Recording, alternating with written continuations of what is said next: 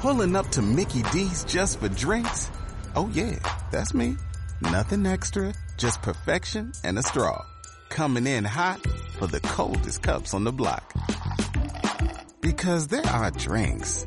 Then there are drinks from McDonald's. Mix things up with any size lemonade or sweet tea for $1.49. Perfect with our classic fries. Price and participation may vary, cannot be combined with any other offer. Ba da ba ba ba. Si te gusta este podcast, entra en ivox.com y recomiéndalo. Así le ayudarás a que gane visibilidad en la mayor biblioteca de audio a la carta en castellano, donde además encontrarás centenares de programas de radio, monólogos, audiolibros, conferencias y otros muchos audios de diferentes temáticas. Ah, y recuerda que iVox es con V. 8. Meliados en el Palacio del Tiempo. A primeras horas de la mañana siguiente, después de una noche insatisfactoria durante la que no había podido dormir mucho ni encontrar placer, el barón Meliadus se dispuso a visitar a Taragorm en el Palacio del Tiempo. En Londres existían muy pocas calles abiertas. Las casas, palacios, almacenes y barracones estaban todos conectados por pasajes cubiertos y cerrados que, en las partes más ricas de la ciudad, eran de brillantes colores, como si los muros estuvieran hechos de cristal esmaltado, pero que parecían de piedra aceitosa y oscura en los barrios más pobres.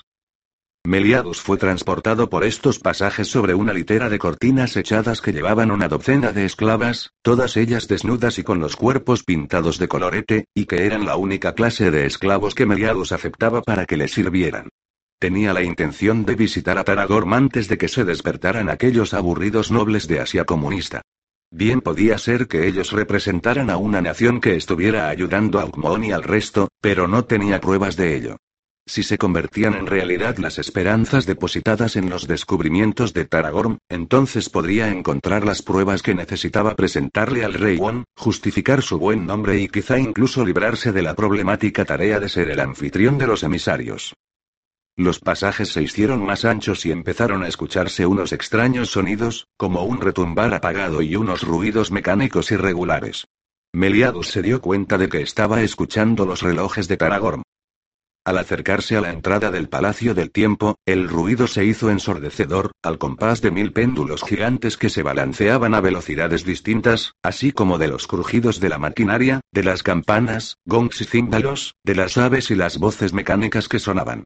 Se trataba de sonidos increíblemente confusos pues, aunque el palacio contenía varios miles de relojes de tamaños diferentes, todo él era en realidad como un reloj gigantesco, que era como el regulador principal para todos los demás, de tal modo que, por encima de los otros sonidos, se escuchaba el lento y pesado de la maciza palanca de relojería situada cerca del techo, y el silbido del monstruoso péndulo que se balanceaba en el aire, en el salón del péndulo, donde Taragorn llevaba a cabo la mayor parte de sus experimentos.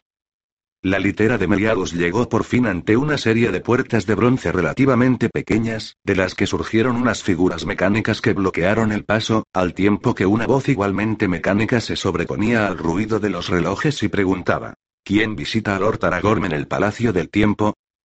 El barón Meliadus, su cuñado, con el permiso del rey emperador contestó el varón, viéndose obligado a gritar para ser escuchado. Las puertas permanecieron cerradas durante un buen rato, mucho más de lo que debieran haber estado, según pensó Meliadus. Finalmente, se abrieron con lentitud para permitir el paso de la litera. Entraron en un salón con muros de metal curvados, que era como la base de un gran reloj, y el ruido se incrementó notablemente. El salón estaba lleno de sonidos y si no hubiera tenido la cabeza cubierta por el casco de lobo, se habría llevado las manos a las orejas. Empezó a pensar que, de seguir así, no tardaría en quedarse sordo. Atravesaron este salón y entraron en otro que estaba cubierto de tapices que, inevitablemente, representaban los dibujos de cien instrumentos distintos destinados a marcar el transcurso del tiempo, gracias a los cuales quedaba amortiguado lo peor del ruido. Una vez allí, las esclavas dejaron la litera en el suelo y el varón Meliadus apartó las cortinas con sus manos cubiertas por los guanteletes. Permaneció allí en espera de que apareciera su cuñado. Una vez más, tuvo que esperar un tiempo que le pareció excesivo antes de que apareciera el hombre, que cruzó tranquilamente las puertas situadas en el extremo más alejado del salón, asintiendo con gestos de su enorme máscara de reloj. Es muy temprano, hermano, dijo Taragorm.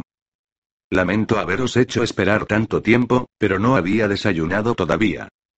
Meliadus pensó que Taragorn jamás había tenido una decente consideración de las exquisiteces de la etiqueta y dijo, Os ruego que me disculpéis, hermano, pero me sentía ansioso por ver vuestro trabajo. Me halagáis. Por aquí, hermano. Taragorn se volvió y desapareció por la misma puerta por donde había llegado, seguido de cerca por Meliadus. Recorrieron más pasillos cubiertos también de tapices hasta que Taragorm apoyó todo su peso sobre la barra que cerraba una puerta enorme y ésta se abrió. El aire se llenó de pronto con el sonido de un gran viento, acompañado por el de un gigantesco tambor que sonaba con un golpeteo dolorosamente lento. Meliadus levantó la mirada con un gesto automático y vio el péndulo que se balanceaba en el aire, por encima de su cabeza. Sus 50 toneladas de latón tenían la forma de un sol ornamentado y refulgente, y su movimiento creaba una corriente de aire que hizo mover todos los tapices de los salones dejados atrás y que levantó la capa de Meliadus como si solo se tratara de un par de ligeras alas de seda. El péndulo suministraba el aire y la oculta palanca situada mucho más arriba era la que producía el sonido similar a un tambor gigantesco. Sobre el vasto salón del péndulo se veían diseminadas una gran cantidad de máquinas en distintas fases de construcción, bancos que contenían equipo de laboratorio, instrumentos de latón, bronce y plata, una gran maraña de finos hilos de oro, telarañas de joyas y de instrumentos destinados a marcar el paso del tiempo. Relojes de agua, movimientos de péndulo, de palancas, de bolas, relojes, cronómetros, astrolabios, relojes de hoja, de esqueleto, de mesa, de sol. Y los esclavos de Taragorn se hallaban trabajando en todos estos instrumentos. Se trataba de científicos e ingenieros capturados en una gran cantidad de países, muchos de los cuales habían sido los mejores de sus respectivas naciones. Mientras Meliadus observaba surgió un fogonazo de luz purpúrea de una parte del salón y una lluvia de chispas verdes, seguida por una humareda de humo rojizo procedente de otra parte. Vio como una máquina negra quedaba hecha añicos y quien la atendía se tambaleaba hacia adelante, tosiendo, y se desvanecía entre el polvo. ¿Qué ha sido eso? preguntó una voz lacónica que sonó cerca. Meliadus se volvió y vio a Calan de Vital, científico jefe ante el rey emperador, que también estaba de visita en el palacio de Taragorm. Un experimento en tiempo acelerado, contestó Taragorm. Somos capaces de crear el proceso, pero no podemos controlarlo. Hasta el momento, nada ha funcionado bien. Mirad allí, señaló una gran máquina ovoide, de una sustancia amarillenta y vidriosa. Eso crea el efecto opuesto pero seguimos sin poder controlarlo. El hombre que veis a su lado ha permanecido así desde hace semanas, congelado dijo, indicando una figura que a Meliadus le había parecido una estatua y que tomó por una figura mecánica de un reloj que estaba siendo reparado. ¿Y qué me decís de viajar a través del tiempo? preguntó Meliadus. Allí contestó Taragorn, ¿veis esa serie de cajas plateadas? Cada una de ellas contiene un instrumento que hemos creado nosotros y que es capaz de enviar un objeto a través del tiempo, ya sea hacia el futuro o hacia el pasado, aunque aún no estamos seguros de a qué distancias. No obstante, los seres vivos sufren mucho cuando son sometidos al mismo viaje. De entre los esclavos o animales que hemos utilizado, muy pocos han sobrevivido, y ninguno de ellos ha dejado de sufrir considerables dolores y deformidades. Si hubiéramos creído lo que nos dijo Tozer, comentó Callan, quizá entonces podríamos haber descubierto el secreto de viajar a través del tiempo. No tendríamos que habernos burlado de él, pero, en realidad, no pude creer que ese bufón de escritorzuelo hubiera descubierto de veras el secreto. ¿Qué decís? ¿Qué? Meliadus ni siquiera había oído hablar de Tozer, ¿os referís a Tozer el dramaturgo? Pero si creía que había muerto. ¿Qué sabía él sobre el viaje a través del tiempo? Reapareció, intentando recuperar su antigua posición ante el rey emperador, contando la historia de que un anciano del oeste le había enseñado a viajar a través del tiempo. Según él, solo se trataba de un truco mental. Lo trajimos aquí y, riéndonos, le pedimos que nos demostrara la veracidad de sus palabras viajando a través del tiempo. Y el caso fue que desapareció, y y no hicisteis ningún esfuerzo para que se quedara con nosotros, era imposible creer en sus palabras, intervino Taragorn, ¿acaso le habríais creído vos? En cualquier caso, habría llevado mucho más cuidado al someterlo a prueba. Creímos que solo había regresado por interés propio. Además, hermano, no estábamos para fútiles distracciones. ¿Qué queréis decir con eso? Hermano? preguntó Meliadus. Quiero decir que aquí trabajamos de acuerdo con el espíritu de la más pura investigación científica, mientras que vos exigís resultados inmediatos para continuar vuestra venganza contra el castillo de Brass. Yo, hermano, soy un guerrero. Un hombre de acción. A mí no me va eso de permanecer sentado manipulando los juguetes o reflexionando con la lectura de los libros. Una vez satisfecho su honor con aquella afirmación, el barón Meliadus volvió su atención al tema de Tozer, ¿decís que el dramaturgo obtuvo el secreto de un anciano que vivía en el oeste? Eso fue lo que nos dijo, contestó Callan. Pero creo que estaba mintiendo. Nos dijo que se trataba de un truco mental que él había desarrollado, pero no le creímos capaz de tal disciplina. No obstante, lo cierto es que se desvaneció y desapareció ante nuestros propios ojos. ¿Por qué no se me ha informado de nada de todo esto? Gimió Meliadus, sintiéndose frustrado. Porque todavía estabais en el continente cuando sucedió, señaló Taragorm. Además, no creímos que fuera de interés para un hombre de acción como vos. Pero los conocimientos de Tozer habrían podido clarificar vuestro trabajo, observó Meliadus. Parecéis aceptar con mucha naturalidad el hecho de haber perdido esa oportunidad. ¿Qué podemos hacer ahora al respecto? Replicó Taragorm encogiéndose de hombros. Estamos progresando poco a poco. En alguna parte se produjo un estallido, un hombre gritó y una llamarada naranja y malva iluminó el salón. Y no tardaremos en haber dominado el tiempo del mismo modo que hemos dominado el espacio. Quizá dentro de mil años. Bufó Meliadus. El oeste. ¿Habéis dicho un anciano que vive en el oeste? Tenemos que localizarlo. ¿Cómo se llamaba? Tozer solo nos dijo que se llamaba Mijian. Y que era un hechicero de considerable sabiduría. Pero, como os he dicho, creo que mentía. Después de todo, ¿qué hay en el oeste salvo desolación? Allí no ha quedado nada con vida desde el milenio trágico, a excepción de criaturas malformadas. Tenemos que ir allí, dijo Meliadus. No debemos dejar piedra sin revolver, ni posibilidad alguna sin considerar. No contéis conmigo. Yo no iré a esas montañas peladas para dedicar mi tiempo a la caza, dijo Callan con un estremecimiento. Aquí tengo mucho trabajo que hacer, ocupado en instalar mis nuevas máquinas en barcos, que nos ayudarán a conquistar el resto del mundo con la misma rapidez con que hemos conquistado Europa. Además, tengo entendido que vos también tenéis responsabilidades que cumplir aquí, barón Meliadus. Nuestros visitantes. Condenados visitantes. Me están costando un tiempo precioso. No tardaré en poder ofreceros todo el tiempo que necesitéis, hermano, le dijo Taragorm. Solo necesitamos un poco más de... Ya. Aquí no puedo aprender nada nuevo. Vuestras cajas humeantes y vuestras máquinas que explotan tienen un aspecto muy espectacular, pero a mí me son inútiles. Seguid jugando a vuestros juegos, hermanos, seguid jugando. Os deseo buenos días. Sintiéndose aliviado al darse cuenta de que ya no necesitaba seguir siendo amable con su cuñado, Meliadus se volvió y salió del salón del péndulo, recorrió los pasillos y los salones cubiertos de tapices, y regresó a donde estaba su litera. Se dejó caer en ella y les lanzó un gruñido a las esclavas para que le sacaran de allí. Mientras era transportado hacia su palacio, Meliadus reflexionó sobre la nueva información obtenida. En cuanto se le presentara la primera oportunidad se libraría de las tareas que ahora tenía que cumplir, y viajaría al oeste para ver si podía seguir las huellas de Tozer y descubrir al anciano que no solo disponía del secreto del tiempo, sino también de los medios que por fin le permitirían lanzar toda su venganza sobre el castillo de Brass. 9. Interludió en el castillo de Brass. En el castillo de Brass, el conde y Oladán de las montañas búlgaras montaron en los caballos con cuernos y salieron al trote, cruzaron la ciudad de tejados rojos y se alejaron hacia los pantanos, como habían adquirido la costumbre de hacer cada mañana. El conde Brass ya se encontraba algo mejor de su mal humor y empezaba a desear de nuevo la compañía de alguien, sobre todo desde la visita que les hiciera el guerrero de negro y oro. El Bereza Tozer permanecía prisionero en una de las habitaciones de las torres, y pareció sentirse contento cuando Bougentle le proporcionó papel, pluma y tinta y le dijo que se ganara el sustento escribiendo una obra, prometiéndole un público que, aunque pequeño, sabría apreciarla.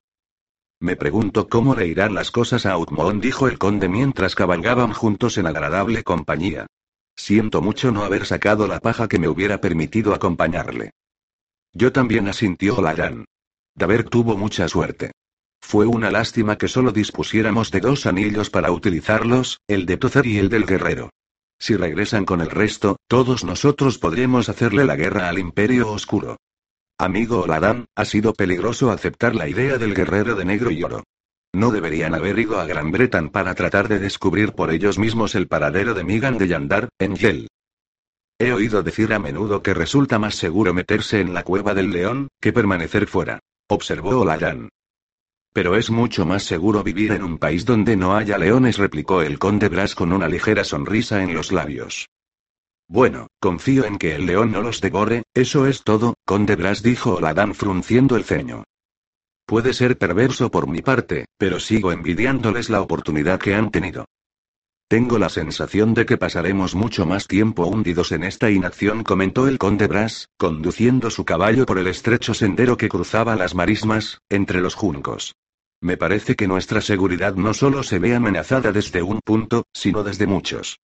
Esa posibilidad no me preocupa en exceso, afirmó Oladán, pero temo por Yaiselda, Bougentle y las gentes del pueblo, pues ellos no sienten ningún entusiasmo por la clase de actividad que tanto nos agrada a nosotros. Los dos hombres cabalgaron hacia el mar, disfrutando de la soledad y, al mismo tiempo, anhelando que llegara el momento de la acción y el combate. El conde Bras empezó a preguntarse si acaso no valdría la pena hacer añicos el instrumento de cristal que representaba su seguridad y la de todos, llevando así el castillo de Bras al mundo que habían abandonado, y dedicándose de nuevo a la lucha, a pesar de que no había muchas posibilidades de derrotar a las grandes hordas del Imperio Oscuro. 10. Las vistas de Londra. Las alas del ornitóptero zumbaron en el aire mientras la máquina voladora trazaba círculos sobre las agujas de Londra. Se trataba de una máquina de grandes proporciones, construida para transportar a cuatro o cinco personas, y su casco de metal relucía con dibujos barrocos en forma de volutas. Meliadus inclinó la cabeza sobre un lado y señaló hacia abajo. Sus invitados también se inclinaron, conservando una actitud apenas amable. Parecía como si las altas y pesadas máscaras se les fueran a caer en el caso de que se inclinaran un poco más. Allí podéis ver el palacio del rey Won, donde estáis alojados, dijo Meliadus. Indicando hacia la demente magnificencia del domicilio de su rey emperador, que se elevaba por encima de todos los demás edificios de la ciudad, y estaba situado en el mismo centro de esta. A diferencia de lo que sucedía con el resto, a este palacio no se podía llegar a través de una serie de pasillos. Sus cuatro torres, que brillaban con una profunda luz dorada, sobresalían ahora incluso por encima de sus cabezas, a pesar de hallarse en el ornitóptero y a una altura considerable sobre la ciudad. Sus distintos niveles aparecían llenos de bajorrelieves en los que se mostraban toda clase de las oscuras actividades que tanto gustaban a las gentes del imperio. Había estatuas gigantescas y grotescas situadas en las esquinas de los parapetos, con aspecto de hallarse a punto de caer sobre los patios, mucho más abajo. El palacio había sido pintado con todos los colores imaginables, de tal modo que sus combinaciones casi eran capaces de producir dolor a la vista en cuestión de segundos. El Palacio del Tiempo siguió diciendo Meriados indicando el excelente palacio ornamentado que era también un reloj gigantesco. Ese de allá es mi propio palacio, añadió, señalando una tenebrosa estructura negra con rasgos plateados. Y el río que veis es. Naturalmente, el Taimé. En aquellos momentos, el río aparecía cubierto por un denso tráfico en cuyas enrojecidas aguas se balanceaban barcazas de bronce, barcos de ébano y teca, emblasonados con metales preciosos y joyas semipreciosas, y veleros enormes en los que se habían grabado o bordado distintos dibujos. Más allá, hacia vuestra izquierda, dijo el barón Meliadus.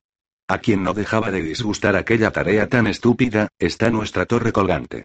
Veréis que parece como si colgara del cielo y que no está basada sobre el suelo. Eso fue el resultado del experimento de uno de nuestros hechiceros, quien se las arregló para elevar la torre unos pocos metros, aunque ya no pudo elevarla más. Después, resultó que tampoco pudo hacerla descender, de modo que ha permanecido así desde entonces. Les mostró los muelles donde los grandes barcos de guerra de Gran Bretaña desembarcaban las mercancías robadas los barrios de los que no portaban máscaras, donde vivían las clases bajas de la ciudad. La bóveda del enorme teatro donde se habían representado en otras ocasiones las obras de Tocer. El templo del lobo, que era el cuartel general de su propia orden, con una monstruosa y grotesca cabeza de lobo dominando la curva del tejado, y los distintos templos que mostraban cabezas de bestias igualmente grotescas, esculpidas en piedra y cada una de las cuales podía pesar muchas toneladas. Estuvieron sobrevolando la ciudad durante casi todo el día, deteniéndose solo para repostar el ornitóptero y cambiar de piloto, mientras Meliadus se sentía cada vez más impaciente. Mostró a los extranjeros todas las maravillas que abarrotaban la antigua y desagradable ciudad, tratando de impresionarles con el poder del imperio oscuro, tal y como le había pedido su rey emperador. A medida que se fue acercando la noche, el sol poniente trazó misteriosas sombras sobre la ciudad, y el barón Meliadus lanzó un suspiro de alivio y dio instrucciones al piloto para que dirigiera el ornitóptero hacia la zona de aterrizaje, sobre el tejado del palacio. El aparato se posó en tierra con un gran aletear de alas de metal, un silbido y un gran crujido. Los dos emisarios descendieron rígidamente a tierra, sin mostrar en ellos ninguna semejanza con la vida natural, como la propia máquina que los había transportado. Caminaron hacia la abovedada entrada al palacio y bajaron la rampa de caracol hasta que se encontraron en los pasillos iluminados, donde fueron recibidos por la Guardia de Honor, compuesta por seis guerreros de alto rango de la Orden de la Mantis, con sus máscaras de insectos reflejando el refulgir de los muros. Los guerreros les escoltaron hasta sus habitaciones donde podrían descansar y comer. El barón Meliadus los acompañó hasta la puerta y, una vez allí, se inclinó cortésmente ante ellos y se marchó, presuroso, tras prometerles que al día siguiente discutirían sobre cuestiones relacionadas con la ciencia, y compararían el progreso de Asia comunista con los logros alcanzados en Gran Bretaña. Mientras recorría con prisas los alucinantes pasillos casi se dio de bruces contra Plana, condesa de Camber y pariente del rey emperador. Milord. Se detuvo, se hizo a un lado para permitir pasar a la dama y entonces se detuvo de pronto. Milady. Os ruego que me disculpéis. Tenéis mucha prisa, milord. En efecto, plana. Parece que también estáis de un humor de perros. Hoy no estoy de buen humor. ¿No queréis consolaros? Tengo asuntos que atender.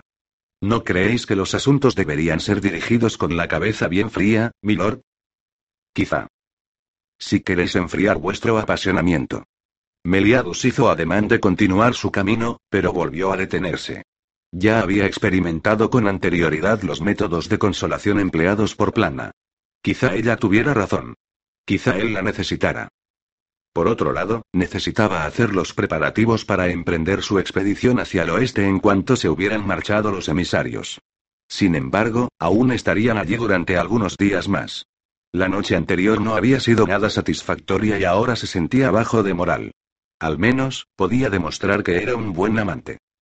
Quizá, volvió a decir, esta vez con un tono más reflexivo.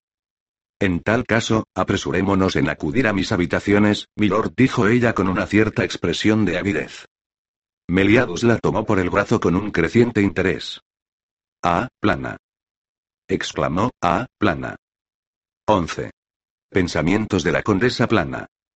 Las motivaciones de Plana para buscar la compañía de Meliadus eran equívocas, puesto que en realidad no se sentía interesada especialmente por el varón, sino por sus cometidos y griega, sobre todo, por los dos gigantes de rígidas piernas procedentes del este.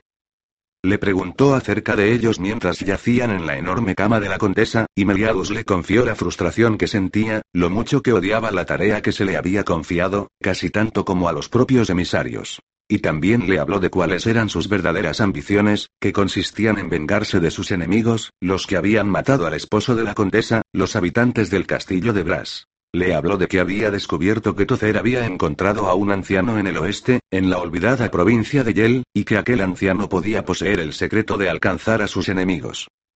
Y habló también de sus temores de estar perdiendo poder y prestigio aunque sabía muy bien que, entre todas las mujeres, Plana era la menos indicada para escuchar tales pensamientos secretos, y de que el rey emperador parecía confiar en otros, como en Shenegartrop, haciéndoles saber cosas que en otros tiempos solo comunicaba a Meliadus. Oh, Plana dijo poco antes de caer en un inquieto sueño, si fuerais la reina podríamos cumplir con el más poderoso destino de nuestro imperio. Pero Plana apenas si le escuchó, apenas si pensaba y se limitó a permanecer echada a su lado, moviendo el cuerpo de vez en cuando, pues Meliadus no había logrado aliviar el dolor de su propia alma, y apenas si había satisfecho el ansia de sus ingles. Sus únicos pensamientos se dirigían hacia los emisarios, que ahora debían de estar durmiendo a solo dos pisos por encima de donde ella se encontraba. Terminó por levantarse de la cama, dejando a Meliadus roncando y gimiendo en sueños. Se vistió de nuevo, se puso la máscara y abandonó la habitación, deslizándose por los pasillos y subiendo la rampa hasta que llegó ante las puertas vigiladas por los guerreros de la Orden de la Mantis. Las máscaras de insecto se volvieron interrogativamente hacia ella. ¿Sabéis quién soy? dijo ella. Lo sabían, y por eso mismo se apartaron de las puertas. Ella eligió una y la abrió, penetrando en la excitante oscuridad de las habitaciones del emisario extranjero. 12. Una revelación. La habitación solo estaba iluminada por la luz de la luna, que caía sobre una cama en la que una figura se agitó, mostrándole a ella, en un rincón, los ornamentos, la armadura y la máscara del hombre que estaba allí. Se acercó más a la cama. Milord. Susurró. De pronto, la figura se incorporó en la cama y ella vio sus ojos de asombro y las manos que se elevaban con rapidez para cubrirse el rostro, y la mujer abrió la boca de asombro. Yo os conozco. ¿Quién sois? El hombre se deslizó de entre las sábanas de seda, desnudo a la luz de la luna, y corrió hacia ella para sujetarla, una mujer. Sí. balbuceó ella. Y vos sois un hombre, añadió riendo con suavidad. Y no sois ningún gigante, aunque tenéis buena altura. La máscara y la armadura os hacen parecer casi medio metro más alto. ¿Qué queréis? Pretendía divertiros, Sir. Y que me divirtierais. Pero ahora me siento desilusionada, pues creía que erais una criatura no humana. Ahora os recuerdo como el hombre al que vi en el salón del trono hace dos años. El hombre que Meliadus llevó ante el rey emperador. De modo que estabais allí aquel día. La sujetó con más fuerza de la mano y con la otra le arrancó la máscara y le cubrió la boca. La mujer mordió los dedos y arañó los músculos del hombre. La mano que le tapaba la boca se relajó. ¿Quién sois? Preguntó él con un susurro, ¿sabe alguien que estáis aquí? Soy Flana Mikosevar, condesa de Canberry. Nadie sospecha de vos, querido alemán. Y no llamaré a los guardias, si es eso lo que teméis, pues no siento el menor interés por la política y ninguna simpatía por Meliadus. De hecho, me siento agradecida hacia vos porque me habéis quitado de en medio a un esposo bien problemático. ¿Sois la viuda de Mikosevar? En efecto. Y en cuanto a vos, os reconocí inmediatamente al entrar y veros la joya negra que lleváis incrustada en la frente. Sois el duque Dorian Outmont de Colonia, disfrazado, sin duda, para aprender los secretos de vuestros enemigos. Creo que me veré obligado a mataros, señora. No tengo la menor intención de traicionaros, Duque Dorian. Al menos, por el momento. He venido a ofrecerme para vuestro placer, eso es todo. Me habéis quitado la máscara. Volvió los ojos dorados y los levantó para mirar el rostro elegante que tenía ante sí. Ahora podéis quitarme el resto de mis vestiduras. Señora, dijo él con voz ronca, no puedo hacer eso. Estoy casado. Igual que yo, replicó ella echándose a reír. He estado casada un montón de veces. Sobre la frente de él aparecieron unas gotas de sudor y, sin dejar de mirarla, sus músculos se tensaron. Señora, yo. No puedo. Se escuchó entonces un sonido y ambos se volvieron. La puerta que separaba las habitaciones se abrió y en el umbral apareció un hombre elegante, de buen aspecto, que tosió con un poco de ostentación y a continuación se inclinó ceremoniosamente. Él también iba desnudo del todo. Mi amigo, señora, tiene una disposición moral algo rígida, dijo William Daberk. Sin embargo, si puedo seros de alguna ayuda. La condesa se dirigió hacia él y le miró de arriba abajo. Parecéis un tipo sano, comentó. Ah. Señora, es muy amable por vuestra parte decir algo así, dijo él apartando la mirada. Sin embargo, no me encuentro muy bien. Extendió una mano hacia el hombro de ella y la fue conduciendo con suavidad hacia su propia habitación. De todos modos, haré lo poco que pueda por complaceros antes de que este débil corazón mío se me caiga hecho pedazos. La puerta se cerró y Oakmont se quedó en el centro de la estancia. Temblando. Se sentó en el borde de la cama, maldiciéndose a sí mismo por no haberse acostado a dormir con el disfraz puesto, pero la agotadora excursión de aquel día le había inducido a abandonar esa precaución. Cuando el guerrero de negro y oro les explicó el plan les había parecido a todos innecesariamente peligroso. Pero la lógica del mismo pareció aplastante. Tenían que descubrir si el anciano de Yeya había sido descubierto, antes de que ellos mismos salieran en su búsqueda hacia el oeste de Gran Bretaña. Ahora, sin embargo, todo parecía indicar que sus posibilidades de conseguir tal información habían quedado destrozadas. Los guardias tendrían que haber visto entrar a la condesa. Aun cuando la mataran o la hicieran prisionera, los guardias sospecharían que algo raro sucedía. Y se hallaban en una ciudad que parecía estar dedicada por completo a conseguir su destrucción. Aquí no contaban con ningún aliado y no existía la menor posibilidad de escapar una vez que se hubieran descubierto sus verdaderas identidades. Outmon se estrujó el cerebro tratando de imaginar un plan que les permitiera al menos huir de la ciudad antes de que sonara la alarma, pero todo parecía inútil. Outmon empezó a ponerse sus pesadas vestiduras y armadura. La única arma con la que contaba era el dorado bastón de mando que le había entregado el guerrero, y que tenía por objeto aumentar la impresión de ser un noble dignatario de Asia comunista. Lo levantó, deseando poder disponer de una espada. Recorrió la habitación de un lado a otro, sin dejar de pensar en un plan aceptable para escapar, pero no se le ocurrió nada. Aún seguía paseando cuando amaneció y poco después William Daverk asomó la cabeza por la puerta y le sonrió burlonamente. Buenos días, Outmon. ¿Es que no habéis descansado, hombre? Creedme que lo siento. Yo tampoco he descansado mucho. La condesa es una criatura muy exigente. Sin embargo, me alegra veros preparado para emprender viaje, porque tenemos que darnos prisa. ¿Qué queréis decir, Daverk? Llevo toda la noche intentando concebir un plan, pero no se me ocurre nada. He estado interrogando a Plana de Camber y me ha contado todo lo que necesitamos saber, ya que, al parecer, Meliadus ha confiado en ella. También se ha mostrado de acuerdo en ayudarnos a escapar. ¿Cómo? En su ornitóptero privado. Ahora está a nuestra disposición. ¿Podéis confiar en ella?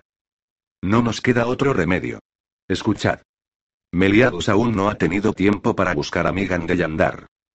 Gracias a la buena suerte, ha sido precisamente nuestra llegada lo que le ha obligado a quedarse aquí. Pero conoce su existencia. Sabe, al menos, que Tozer aprendió su secreto de un anciano que vive en el oeste, y tiene la intención de encontrarlo. Ahora, tenemos la oportunidad de encontrar primero a Migan. Podemos hacer una parte del camino en el ornitóptero de plana, que yo mismo pilotaré, y seguir el resto del camino a pie. Pero no tenemos armas. Ni ropas adecuadas. Plana nos proporcionará armas y ropas. Y también máscaras. En sus habitaciones tiene miles de trofeos procedentes de sus pasadas conquistas. Tenemos que ir ahora a sus habitaciones. No. Debemos esperar aquí a que ella regrese con lo que necesitamos. ¿Por qué? Porque, amigo mío, es posible que Meliadus todavía esté durmiendo en esas habitaciones. Tened paciencia. Hemos tenido suerte. Solo nos queda rezar para que se mantenga. Plana regresó no mucho después, se quitó la máscara y besó a Daver casi vergonzosamente, como besaría una joven doncella a su amante. Los rasgos de la mujer parecían haberse suavizado y la mirada de sus ojos era menos inquieta, como si hubiera encontrado alguna cualidad en el acto de amor con Daver que no había experimentado con anterioridad. Posiblemente, solo fue la suavidad, que no solía ser una cualidad de los hombres de Gran Bretaña. Se ha marchado, les informó, y casi me dan ganas de conservaros aquí para mí, William. Durante muchos años he estado conteniendo una necesidad que no era capaz de expresar ni de satisfacer. Vos habéis estado muy cerca de satisfacerla por completo. Daberk se inclinó y la besó con suavidad en los labios, y el tono de su voz pareció sincero cuando dijo, Y vos también me habéis dado algo, plana. Se enderezó con rigidez, pues ya se había colocado las vestiduras del disfraz, y se colocó la elevada máscara sobre la cabeza. Vamos, tenemos que darnos prisa y marcharnos de aquí antes de que el palacio se despierte.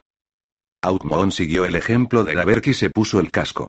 Una vez más, los dos hombres parecieron seres extraños, como criaturas semihumanas. Volvían a ser los emisarios de Asia comunista. Plana abrió el paso al salir de las habitaciones, y los guardias de la Orden de la Mantis les siguieron sin vacilar. Recorrieron los tortuosos e iluminados pasillos hasta que llegaron a las habitaciones de la condesa. Ordenaron a los guardias que permanecieran en el exterior. Dirán que nos han seguido hasta aquí, dijo Daberk, sospecharán de vos. Plana. Ella se quitó la máscara de garza real y le sonrió. No replicó. Caminó sobre la mullida alfombra hasta un cofrecillo incrustado de diamantes. Abrió la tapa y extrajo de él una larga pipa, en uno de cuyos extremos se veía un bulbo suave. Este bulbo contiene un rocío venenoso, dijo. Una vez haya sido inhalado, el veneno hace enloquecer a la víctima, de modo que está hecha a correr sin saber lo que se hace, hasta que muere. Los guardias correrán por muchos pasillos antes de perecer. Ya lo he utilizado antes.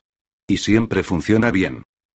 Habló con tanta dulzura de asesinato que hasta el propio Outmon se estremeció involuntariamente. Todo lo que necesito hacer, siguió diciendo, es empujar esta barra hueca por el agujero de la llave de la puerta y apretar el bulbo. Dejó el aparato sobre el cofrecillo y les condujo a través de varias estancias espléndida y excéntricamente amuebladas, hasta que llegaron a una cámara con un enorme ventanal que daba a un balcón muy amplio. Allí, en el balcón, con las alas grácilmente plegadas, estaba el ornitóptero de plana, configurado para que pareciera una hermosa garza real de colores escarlata y plateado. La condesa se dirigió con rapidez hacia otra parte de la estancia y corrió una cortina. Allí, formando un gran montón, estaba su botín, las ropas, máscaras y armas de todos los amantes y esposos que había tenido. Tomad todo lo que necesitéis, murmuró, y daos prisa. Outmon seleccionó un jubón de terciopelo azul, pantalones de piel de gamuza negra, un cinturón con vaina de cuero brocado, del que colgaba una hermosa hoja muy bien equilibrada, y un puñal. En cuanto a máscara, tomó la del enemigo que él mismo había matado en combate a Srobágnico Sebaar. Se trataba de una reluciente máscara de buitre. Daberk se vistió con un traje de un amarillo intenso, con una capa de un azul lustroso, botas de ante y una espada similar a la de Outmon. Él también se puso una máscara de buitre al pensar que si se veía juntos a dos personas de la misma orden, se pensaría que viajaban juntas. Ahora tenían todo el aspecto de grandes nobles de Gran Bretaña. Plano les abrió el ventanal y ambos salieron a la mañana, fría y húmeda. Adiós, susurró Plana. Tengo que regresar para ocuparme de los guardias. Adiós, William Daberk. Espero que podamos volver a encontrarnos. Yo también lo espero así. Plana contestó Daberk con su insólita suavidad de tono. Adiós. Subió a la cabina de pilotaje del ornitóptero y puso en marcha el motor. Outmon se apresuró a seguirle. Las alas de la máquina se desplegaron y empezaron a moverse en el aire, con un crujido de metal. Poco después, el ornitóptero se elevaba en el sombrío cielo de Londra y giraba hacia el oeste. 13. El enojo del rey Won. El barón Meliadus se sentía embargado por muchas emociones cuando entró en el salón del trono de su rey emperador, se arrodilló y después de incorporarse inició el largo recorrido hacia el globo del trono. El fluido blanco del globo parecía más agitado de lo normal, lo cual alarmó al varón. Se sentía muy furioso ante la desaparición de los emisarios, nervioso ante la cólera del monarca, ansioso por continuar su búsqueda del anciano que podía proporcionarle los medios de llegar al castillo de Bras. También temía que el rey le quitara todo su poder y su orgullo sabía muy bien que el rey lo había hecho antes, y que le desterrara a los barrios de los que no llevaban máscara. Sus nerviosos dedos frotaron el casco de lobo y el paso adquirió un carácter indeciso a medida que se acercaba al globo del trono. Elevó ansiosamente la mirada hacia la figura con forma fetal de su monarca. Gran rey emperador. Soy vuestro servidor, Meliadus. Se arrodilló e inclinó la cabeza hasta tocar el suelo. Servidor. No nos habéis servido muy bien, Meliadus. Lo siento, noble majestad, pero. ¿Pero? No podía tener el menor conocimiento de que planeaban marcharse anoche, regresando con los mismos medios con los que habían venido. Tendríais que haberos ocupado de captar cuáles eran sus planes, Meliadus. ¿Captar? Captar sus planes, poderoso monarca. Estáis perdiendo el instinto, Meliadus. En otros tiempos solía ser exacto. Actuabais de acuerdo con sus dictados. Ahora, en cambio, vuestros locos planes de venganza os llenan el cerebro y os ciegan ante todo lo demás. Meliadus, esos emisarios mataron a seis de mis mejores guardias. No sé cómo lo hicieron. Quizá fuera alguna clase de hechizo mental, pero, desde luego, los mataron, y también lograron abandonar el palacio y regresar a la máquina que les trajo hasta aquí. Han descubierto muchas cosas sobre nosotros. ¿Y nosotros? Meliadus, no hemos descubierto prácticamente nada sobre ellos. Sabemos algo sobre su equipo militar. ¿De veras? Los hombres pueden mentir, lo sabéis muy bien, Meliadus. Estamos muy enojados con vos. Os hemos confiado una misión y solo la habéis llevado a cabo parcialmente y sin prestarle la debida atención. Habéis pasado un tiempo en el palacio de Taragorm, abandonando a los emisarios, cuando tendríais que haber estado distrayéndolos. Sois un estúpido, Meliadus. Un estúpido. Señor, yo, se trata de esa estúpida obsesión vuestra por el puñado de marginados que viven en el castillo de Bras. ¿Es acaso a la muchacha a la que deseáis? ¿Es esa la razón por la que tratáis de encontrarlos con tal obcecación? Me temo que amenazan al imperio, noble señor. Los de Asia comunista también amenazan nuestro imperio, barón Meliadus. Y con espadas reales y ejércitos y barcos reales capaces de viajar por la tierra. Barón, debéis olvidaros de vuestra venganza contra el castillo de Braso, en caso contrario, os lo advierto, incurriréis en nuestro más profundo enojo. Pero, señor, ya estáis advertido, barón Meliadus. Quitaos de la cabeza el castillo de Bras. En lugar de eso, intentad averiguar todo lo que podáis sobre los emisarios, descubrid dónde se encontraron con la máquina que los ha transportado, cómo se las han arreglado para abandonar la ciudad. Redimiros ante nuestros ojos, barón Meliadus. Recuperad vuestro antiguo prestigio. Sí, señora sintió Meliadus a través de los dientes apretados, controlando la cólera y el disgusto que sentía. La audiencia ha terminado, Meliadus. Gracias, señor, dijo Meliadus con la sangre agolpándose en su cabeza. Retrocedió del globo del trono sin darle la espalda. Después, giró sobre sí mismo y empezó a recorrer el largo salón. Llegó ante las puertas enjolladas, pasó ante los guardias y recorrió los relucientes pasillos. A medida que avanzaba, su paso se fue haciendo más y más vivo y sus movimientos más rígidos. Llevaba una mano apoyada en la empuñadura de la espada y los nudillos se le fueron poniendo blancos de tan fuerte como la apretaba. Disminuyó el paso al llegar a la gran sala de recepción del palacio, donde los nobles esperaban a tener una audiencia con el rey emperador. Descendió los escalones que conducían a las puertas que se abrían a los mundos exteriores, hizo señas para que sus esclavas se acercaran con la litera, montó en ella y se dejó caer pesadamente entre los cojines, ordenando que la llevaran a su palacio negro y plateado. Ahora odiaba a su rey emperador. Maldecía a la criatura que le había humillado e insultado tanto. El rey Won era un estúpido al no darse cuenta del peligro potencial que significaba la pervivencia del castillo de Brass. Y un estúpido como él no merecía reinar, no era adecuado para mandar esclavos, y mucho menos al barón Meliadus, el gran jefe de la Orden del Lobo. Meliadus no escucharía las estúpidas órdenes del rey Won, haría lo que más conveniente le parecía, y si el rey emperador objetaba algo, le desafiaría. Algo más tarde, Meliadus abandonó su palacio a caballo. Cabalgaba al mando de veinte hombres. Se trataba de veinte hombres que había elegido personalmente y de los que sabía que le seguirían a cualquier parte. Incluso a Yel. 14. Los desiertos de Yel. El ornitóptero de la condesa plana fue acercándose más y más al suelo, rozando casi las copas de los árboles, evitando por muy poco que las alas se enredaran con las ramas de los abedules, hasta que por fin tomó tierra entre los brezos situados más allá del bosque. El día era frío y un viento fuerte soplaba sobre el brezal atravesándoles las finas ropas que llevaban puestas. Temblando, saltaron de la máquina voladora y miraron desconcertados a su alrededor. No vieron a nadie. Daberk introdujo la mano en su jubón y extrajo un fragmento de delgado cuero en el que se había dibujado un mapa. Tenemos que ir en esa dirección, dijo, señalando. Ahora tenemos que llevar el ornitóptero hasta el bosque y ocultarlo allí, ¿por qué no podemos dejarlo aquí mismo? Hay muy pocas posibilidades de que alguien lo encuentre en por lo menos un día. No deseo que nada perjudique a la condesa plana, dijo Daberk con expresión muy seria. Si se descubriera esta máquina, a ella no le haría ningún bien. Vamos. Y así, se dedicaron a empujar y deslizar la máquina metálica hasta que la dejaron entre los árboles, bien cubierta con ramajes que cortaron. Les había llevado todo lo lejos que pudo hacerlo, hasta que se terminó el combustible. De todos modos, no habían esperado que les transportara directamente hasta Yel. Ahora tenían que continuar su camino a pie. Caminaron durante cuatro días, cruzando bosques y brezales. El terreno se hacía cada vez menos fértil a medida que se acercaban a las fronteras de Yel. Un día, Outmon se detuvo y señaló a lo lejos. Mirad, Daberk. Las montañas de Yel. Y allí estaban, recortadas en la distancia, con sus picos de color púrpura cubiertos por las nubes, y la llanura y las colinas inferiores de amarillenta roca. Era un paisaje salvaje y hermoso, como jamás había visto Outmon con anterioridad. Parece ser que, después de todo, en Gran Bretaña existen parajes que no ofenden a la vista, comentó. Sí, es muy bonito, asintió Daberk.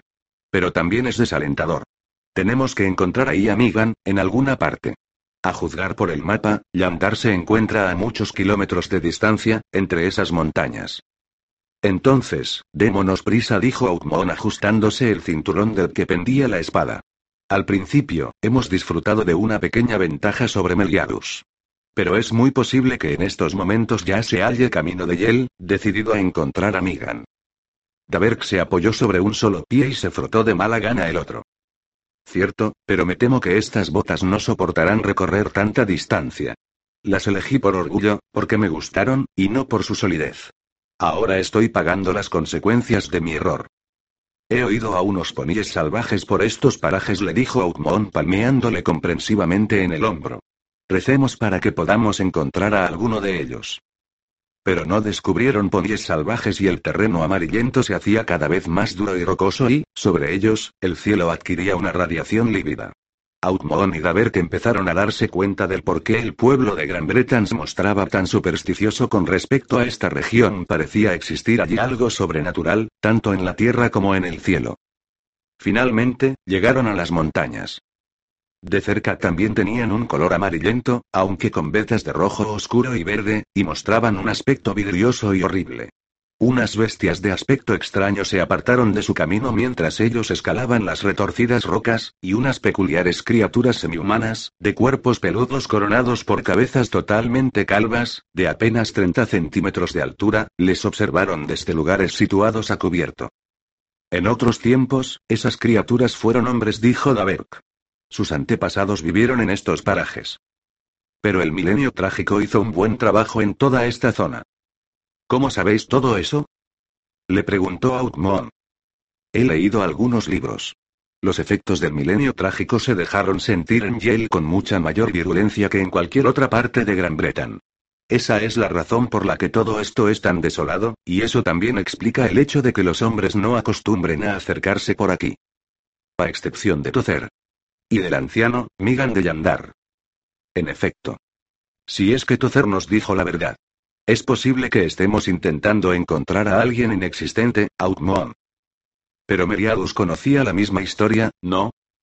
Bueno, quizá Tozer no sea más que un embustero permanente. Fue cerca del anochecer cuando las criaturas de las montañas abandonaron las cuevas altas que ocupaban y descendieron hacia Outmon y Daberk, atacándolos. Iban cubiertas de un pelo aceitoso, tenían picos de ave y garras de felino, unos enormes ojos abultados, mostraban dientes al abrir los picos y emitían un horrible sonido siseante. Por lo que ellos pudieron distinguir en la semioscuridad, había tres hembras y seis machos. Outmon desenvainó la espada, ajustándose la máscara de buitre como hubiera hecho con un casco normal, y se situó de espaldas a un muro rocoso. Daberk ocupó una posición a su lado y poco después las bestias se lanzaron sobre ellos. Outmon destrozó a la primera, dejándole una larga y sangrienta herida en el pecho. La criatura retrocedió lanzando un grito. Daberk tardó un segundo más en atravesarle a otra el corazón. Outmon casi le cortó el cuello a una tercera, pero las garras de una cuarta de aquellas criaturas le desgarraron el brazo izquierdo. Se tambaleó, tensando los músculos al tiempo que trataba de dirigir hacia arriba la daga que sostenía para cortarle la muñeca a aquella horrible criatura. Mientras tanto, atravesó a otra que intentaba sorprenderle por el otro costado. Outmon tosió y sintió náuseas, pues aquellas bestias olían horriblemente. Finalmente, logró girar la mano y hundió la punta de la daga en el antebrazo de la criatura que le atacaba, que lanzó un gruñido y le soltó. Un instante después, Outmon hundía la hoja de la daga en uno de los ojos que le miraban fijamente, dejando allí el arma para revolverse con rapidez y enfrentarse a otra de las criaturas. Ahora ya había oscurecido, y resultaba difícil saber cuántas bestias quedaban aún. Daber lanzaba groseros insultos contra las criaturas, sin dejar por ello de mover la espada con rapidez de un lado a otro. Uno de los pies de Outmon resbaló sobre un charco de sangre y se tambaleó, viéndose obligado a apoyar la espalda contra una roca puntiaguda. Lanzando un siseo, otra de las bestias se abalanzó sobre él rodeándole como si se tratara de un oso, hundiendo ambos brazos en sus costados, dirigiendo el pico contra su rostro y cerrándolo con un chasquido ante el visor de la máscara de buitre. Outmon tuvo dificultades para desembarazarse del abrazo y el pico de la criatura le arrancó la máscara. Logró apartar los brazos que le aprisionaban y empujó a la bestia hacia atrás.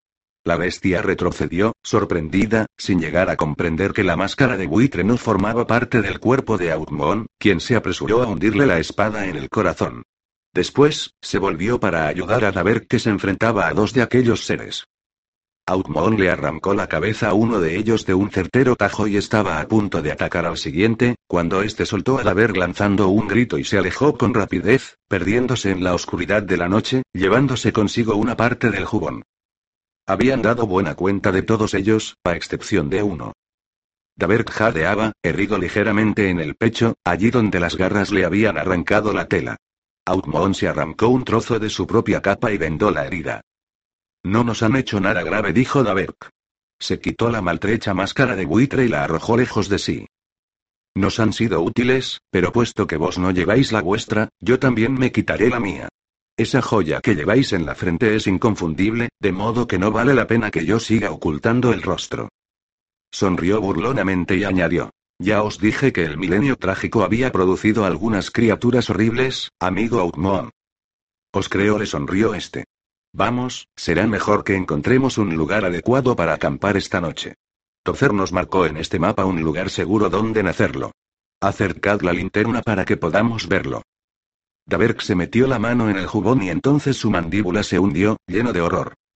Oh. Outmon. No hemos tenido tanta suerte. ¿Por qué, amigo mío? En la parte del jubón que me ha arrancado esa criatura era donde guardaba el mapa que nos había entregado Tozer. Estamos perdidos.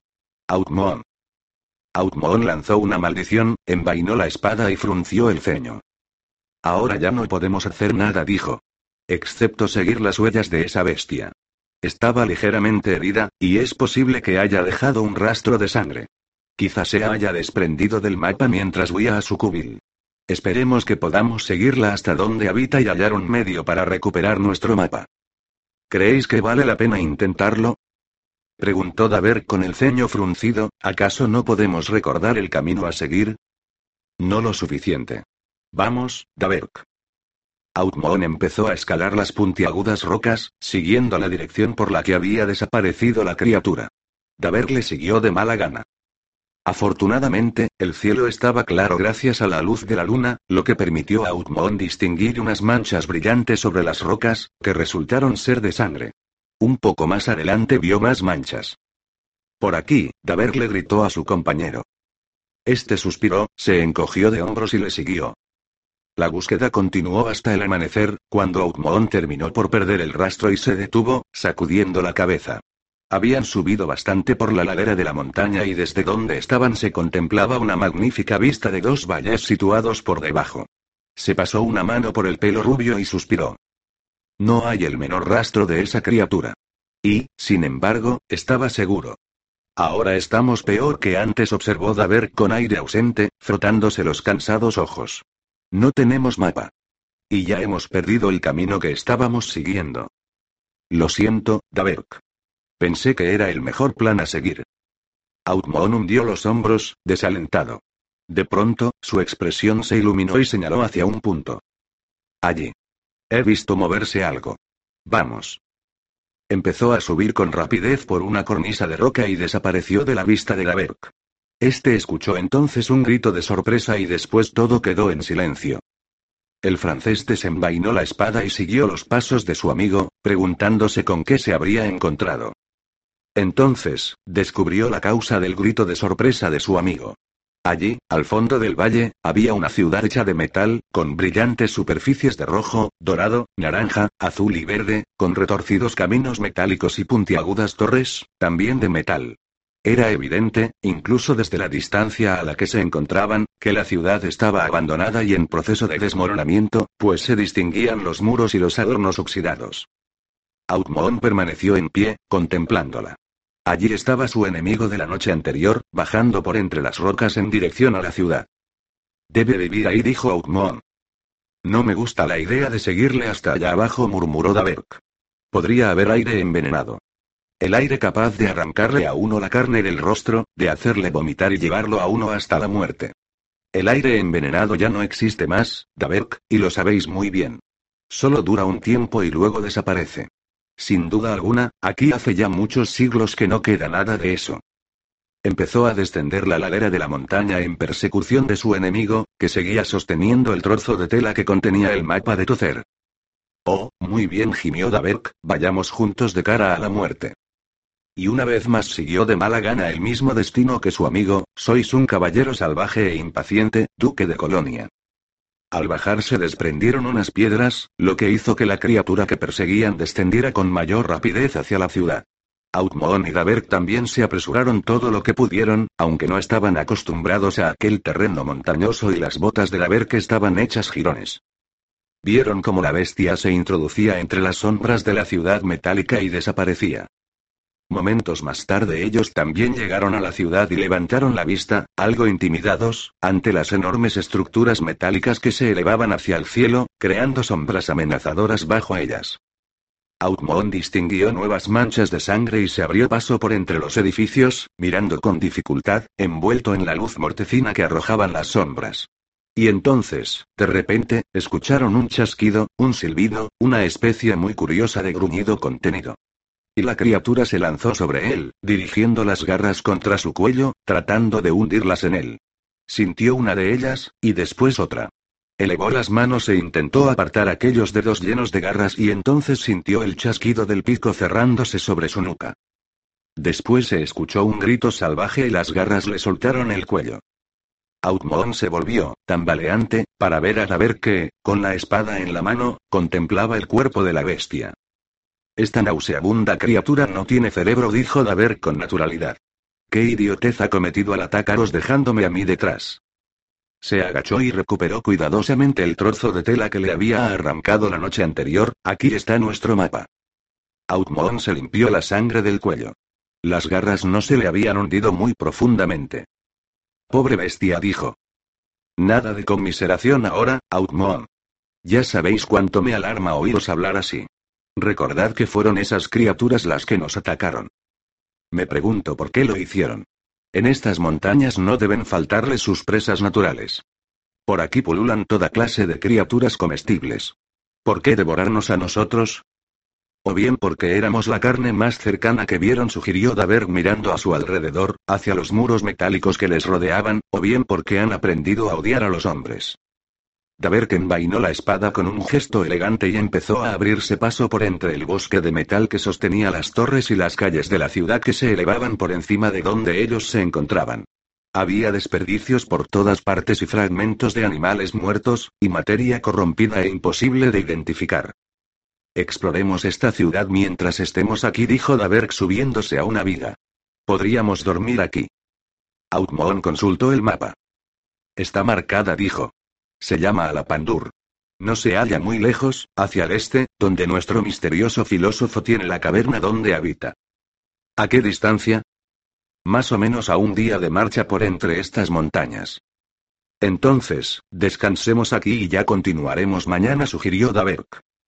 Outmon frunció el ceño un instante pero después se encogió de hombros. Muy bien. Él también empezó a escalar las vigas hasta que alcanzaron una de las extrañas y curvadas calles metálicas. Podemos dirigirnos hacia aquella torre, sugirió Daberk. Emprendieron el camino de ascenso por la rampa, que subía con suavidad hacia una torre de brillante color turquesa y escarlata, recortada contra el cielo iluminado por el sol. ¿No te encantaría tener 100 dólares extra en tu bolsillo? Haz que un experto bilingüe de TurboTax declare tus impuestos para el 31 de marzo y obtén 100 dólares de vuelta al instante. Porque no importa cuáles hayan sido tus logros del año pasado, TurboTax hace que cuenten. Obtén 100 dólares de vuelta y tus impuestos con 100% de precisión. Solo con Intuit TurboTax.